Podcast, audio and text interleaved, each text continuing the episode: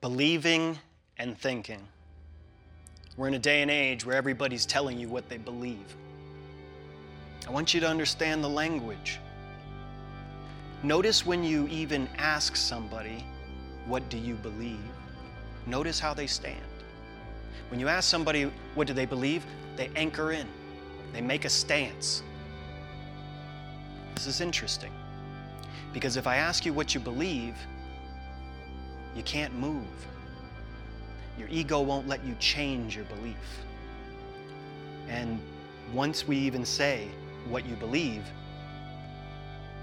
you're cornered.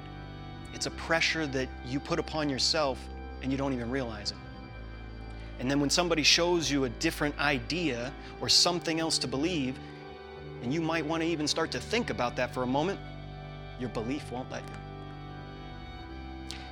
So I need you to understand that you can believe, but that's not even true. Nobody believes anything. We all think. Now, if I ask you, what do you think about something? You'll notice that the person stands very soft and pliable, meaning that their thoughts can change. This is interesting.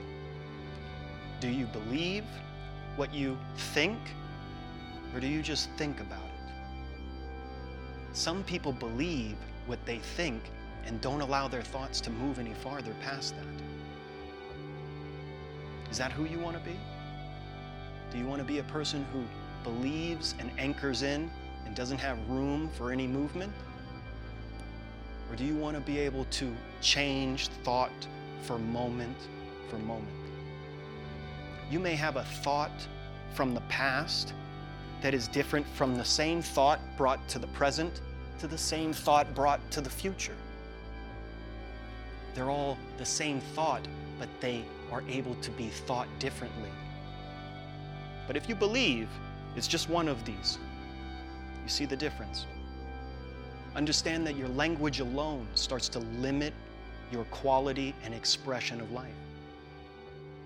So I ask you to be a thinker, not a believer.